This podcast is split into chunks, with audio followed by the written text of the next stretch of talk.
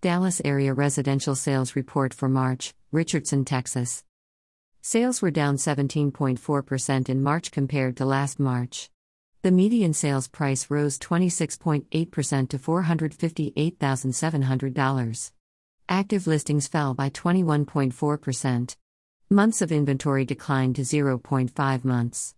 Buyers paid an average of 109.6% above the listing price as the shortage of properties continues to create a buyer frenzy.